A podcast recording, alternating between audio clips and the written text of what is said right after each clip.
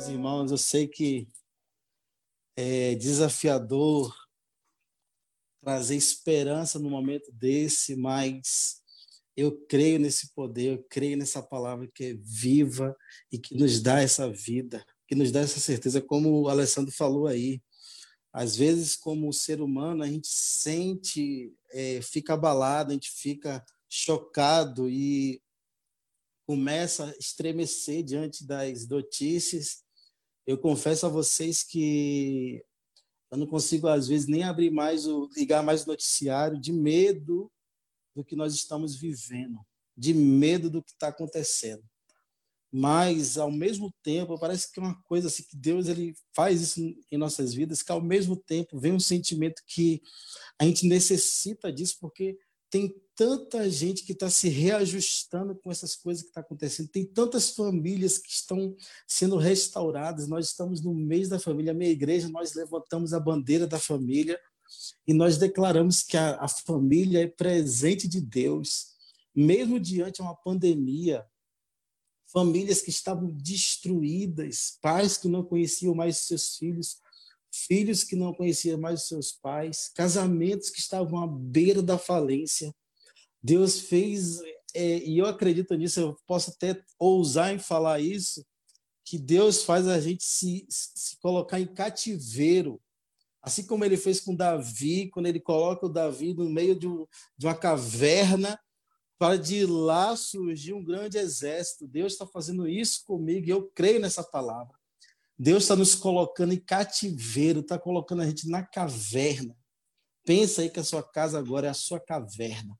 E você só vai sair daí com a sua família restaurada. Eu só saio daqui com os problemas familiares resolvidos. Porque não é, não é possível um crente no Senhor Jesus fazer tantas coisas para o reino de Deus, mas sua casa está destruída não é admissível para o reino.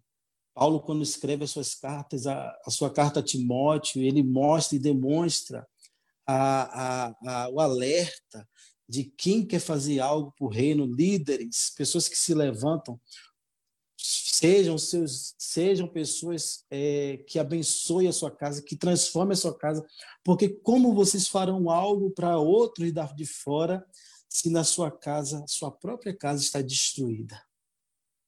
Se o seu próprio lar não tem a, a restauração que você tanto prega, que muitos até então gritavam nas, nos templos. Hoje não temos que provar mais nada, hoje temos que lutar pela nossa casa.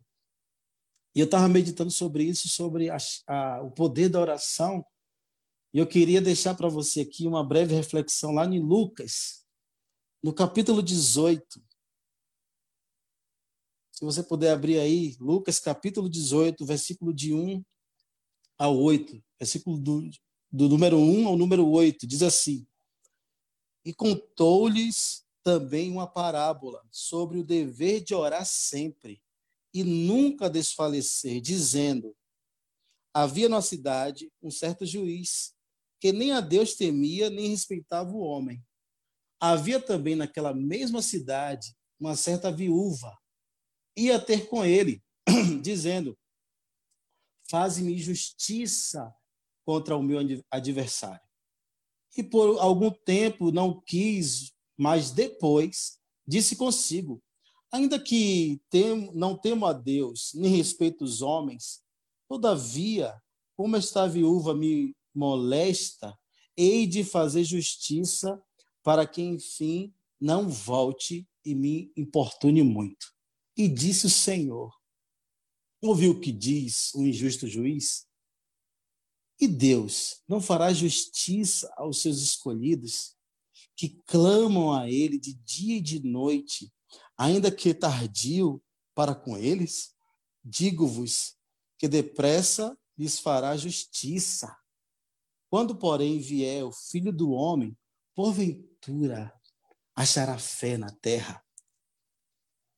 Jesus estava querendo, se você lê os textos de, de, de, Lucas, como Lucas ele quer descrever o Jesus humano, o Jesus que sofria, o Jesus que era de, de uma maneira olhar os, a humanidade daquele Jesus, quando ele descreve esse momento, era simples. Jesus estava querendo nos desenhar, estava querendo dizer o ABC para a gente. Entendam, oração não é isso que vocês estão fazendo.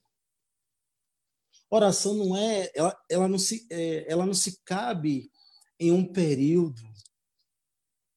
Pode até ter a campanha da oração, que é, o, que é uma oração que nós fazemos em coletivo, em clamor ao nosso Deus vivo.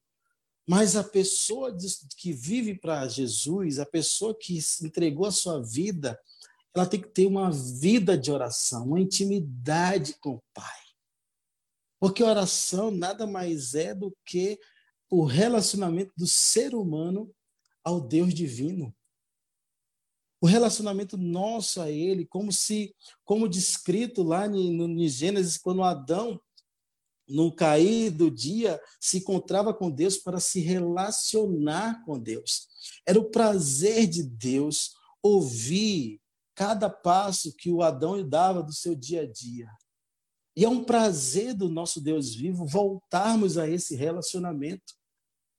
Tem muitas pessoas que dizem, mas o salmista ele declara que o Senhor, antes de, de, de sair palavra de mim, ele já conhece o, o que eu falo. Por que eu devo orar? Se ele já sabe do, dos, das minhas aflições, ele já sabe dos meus desejos, ele já sabe dos meus sonhos, ele me conhece. Se eu estou no mais profundo abismo, como o Salmo diz, ele vai estar lá. Se eu estiver no mais alto monte, ele lá está. Se eu acordo, se eu durmo, tudo que eu faço, há a presença dele. Entendo a coisa. Oração não é para que Deus saiba. Oração é para que você não esqueça a quem você serve.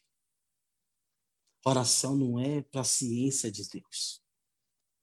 Oração é para não vir o nosso ego. Porque sempre que a gente ora, nós colocamos Deus no primeiro lugar da nossa vida. Sempre que a gente dedica a nossa vida de oração, é como a gente dissesse a Deus: Deus, eu creio que o Senhor é o meu dono Assim como um soldado não faz nada sem a ordem do seu general, assim é a vida do crente para com Deus. Por isso que Paulo diz em Coríntios: quer comais, quer bebais, faça tudo para a glória de Deus. Jesus estava dizendo isso aqui. Aquela mulher, ela não mudava a sua oração. Ela não é como muitos entre nós que todo dia tem uma oração diferente a falar com Deus. Todo dia é pedindo, pedindo, é como uma sanguessuga. Eu preciso disso, eu preciso da, que o Senhor me dê dinheiro, eu preciso que o Senhor me dê a cura, eu preciso que o Senhor cure a minha filha, cure meu filho, eu preciso me dar, me dar, me dar, me dar. Isso são orações vazias. Primeira coisa que Jesus queria ensinar nesse, nessa, nessa palavra aqui é que aquela mulher, imagina a cena, eu fico tentando imaginar essa cena aqui, quando eu já li esse texto várias vezes, eu fico tentando conceber essa cena. Imagina o juiz fica no meio da praça, arma sua tenda, e a ideia do juiz qual era? O juiz ele sai lá, ele sai para ir para o meio do povão para tentar trazer justiça àqueles que ele não consegue onde ele está. Então ele vai para um lugar para ir para, para, os menos favorecidos.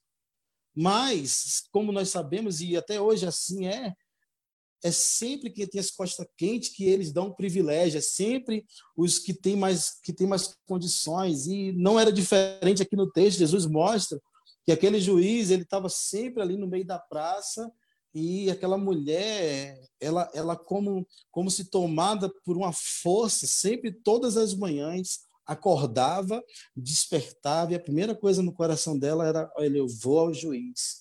Ela sabia que ele não ia atendê-la porque ele dava preferência, e ela sabia que ele não ia atender porque ela não tinha condições de arcar com o que ela precisava, mas todos os dias ela estava ali clamando: juiz, venha em meu favor e faz-me justiça contra meus adversários.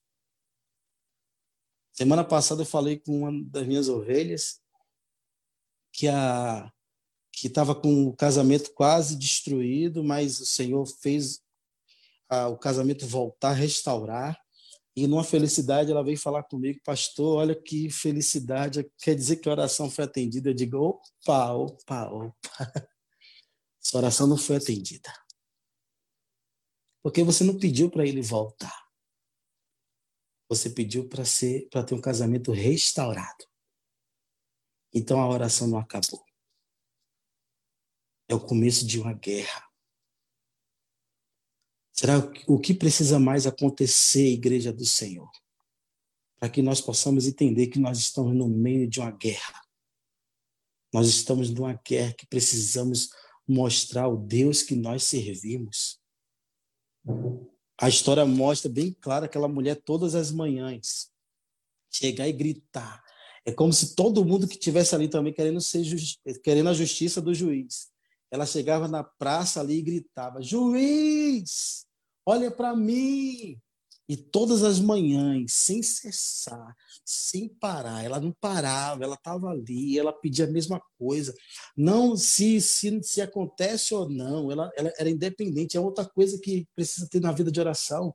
Se Deus responde sim ou não, ou não responde, independente da sua resposta, não posso esquecer que sou um soldado, que estou a, a, é, estou de frente ao general e não posso fazer da minha vontade. A gente sabe que um soldado, um soldado rebelde, a primeira coisa que ele recebe quando ele faz a sua vontade, ele ganha detenção.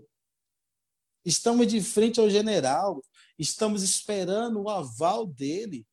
É como aquele texto de Isaías, quando ele se depara numa situação de pernas curtas ali, que ele vê a glória de Deus, ele vê tudo que acontece ali e ele percebe assim: olha, eu que sou o profeta, que preciso trazer esperança para essa nação, sou um homem de lábios impuros. Ele identifica o seu maior erro. Eu que preciso trazer esperança pelos meus lábios. Percebo que eu não trago esperança nem para mim. Sou um homem de lábios impuros e habito no povo de impuros lábios. E aí vocês sabem que no texto lá de Isaías 6, o anjo toca na boca do profeta e a primeira pergunta que o general dá: quem enviarei? Quem irá por nós? É como se o general, depois de tanta súplica de Isaías, ele vem com o seu aval. Eu estou dando um aval. Quem vai? Isaías, como um bom soldado de guerra, diz: é como se ele se curvasse a Deus, dizendo: Eis-me aqui. Eu posso, é a tradução é: eu posso servir ao Senhor na frente de batalha. Eu posso servir ao Senhor. Talvez, irmão e minha irmã, sua família esteja vivendo uma destruição, porque você ainda não perguntou e não teve o consentimento de Deus. Mas todas as vezes, como um bom ser humano, nós queremos fazer do nosso jeitinho. E a gente perde a nossa casa, a gente perde a nossa família, a gente destrói a nossa casa. Sabe por quê? Porque não esperamos o aval de Deus. E o que é que eu faço, pastor? É simples. Enquanto o general não deu o aval, vá orar. Vá pedir, porque Jesus disse aqui, ó, de tanto ela pedir, o, o injusto juiz falou: Olha, eu que sou injusto e não temo a Deus, pela insistência dessa mulher, vou resolver a causa dela. Aí Jesus vem numa, numa reviravolta, de, e isso é tema de oração que ele está querendo desenhar para a gente ainda. Lembre disso. E ele diz: acaso Deus, que é o justo juiz, não fará em teu favor? Acaso Deus vivo, que, que está do seu lado, que está perto de você, não vai restaurar o teu casamento, não vai restaurar a tua família, não vai fazer com que essa quarentena seja uma quarentena de alegria para a sua vida. Sabe por quê? Porque na presença de Deus até a tristeza solta de alegria. Eu não estou em quarentena, eu não estou em luto. Eu estou a esperar a ordem do meu juiz. E eu e a minha casa, como Josué fala, eu e a minha casa, nós serviremos ao Senhor. Ou você não está percebendo que nós estamos com maior índice de separação, sabe por quê? Porque as pessoas agora estão se conhecendo de verdade. Eu não vivo a estatística do mundo. Eu vivo a glória de Deus. Eu vivo o que o justo juiz me declarou. A minha casa é uma casa de bênção. Eu não faço nada sem a ordem dele. Eu não movo uma palha se ele não consentir disso. Então eu quero que você reflita, porque oração, quando a gente entra em oração, sabe o que a gente está dizendo? Nós estamos em guerra, nós estamos lutando contra o sistema. Enquanto nós estamos vendo pessoas ao nosso redor, pessoas até do nosso meio evangélico, desnorteadas, depressivas, nós estamos firmes. Nós estamos firmes, sabe por quê? Porque como ele nos ensinou como essa mulher, aquele que perseverar, aquele que continuar. Lembre lá do sermão do, do monte, quando ele fala, bem-aventurado os pacificadores. O que, que é isso? No meio de batalhas que a gente vive, Bem-aventurados aqueles que trazem paz, porque eles serão chamados filhos de Deus. Porque eles são de fato como Jesus. Eu preciso ser como Jesus, eu quero ser. Eu quero que ele me ensine. Eu quero ser bênção para as pessoas que estão ao meu redor eu quero restaurar minha casa, eu quero aproveitar essa quarentena, não é para chorar. Eu sei que é difícil falar isso, como o Alessandro falou na instante. É difícil falar fique em casa para quem para quem não, não trabalha de home office, para quem não tem emprego, para quem mas a palavra nos ensina que eu nunca vi um justo desamparado, aquele que é justificado por ele, e nem a sua descendência mendigar o pão. Então, ore a ele, Vá perguntar ao seu general o que, que se deve fazer. Vá perguntar qual é, porque a ciência já trouxe uma notícia, porque a política está trazendo outra notícia, porque o jornal traz notícia. Mas você já parou para perguntar ao teu Deus por que você está assim? Por que você está vivendo isso na sua vida, esse deserto? Porque Ele preparou tudo para falar com você. Ouça a voz dele. Lembra daquela canção? Já é madrugada, estou deitado, mas eu ouço Deus me chamar. Talvez só Deus te chama de dia. Mas Deus está me chamando nas madrugadas. Elane, eu falei com a Elane, Elane, as madrugadas é minha e Deus. Porque eu preciso ouvir o que Ele quer. Porque enquanto eu estou aqui, eu não faço nada se o general autorizar que o Senhor aplique essa palavra em nossas vidas. Nós precisamos ter uma verdadeira intimidade com Ele. Nós precisamos olhar para o alto, porque é de lá que vem nosso socorro.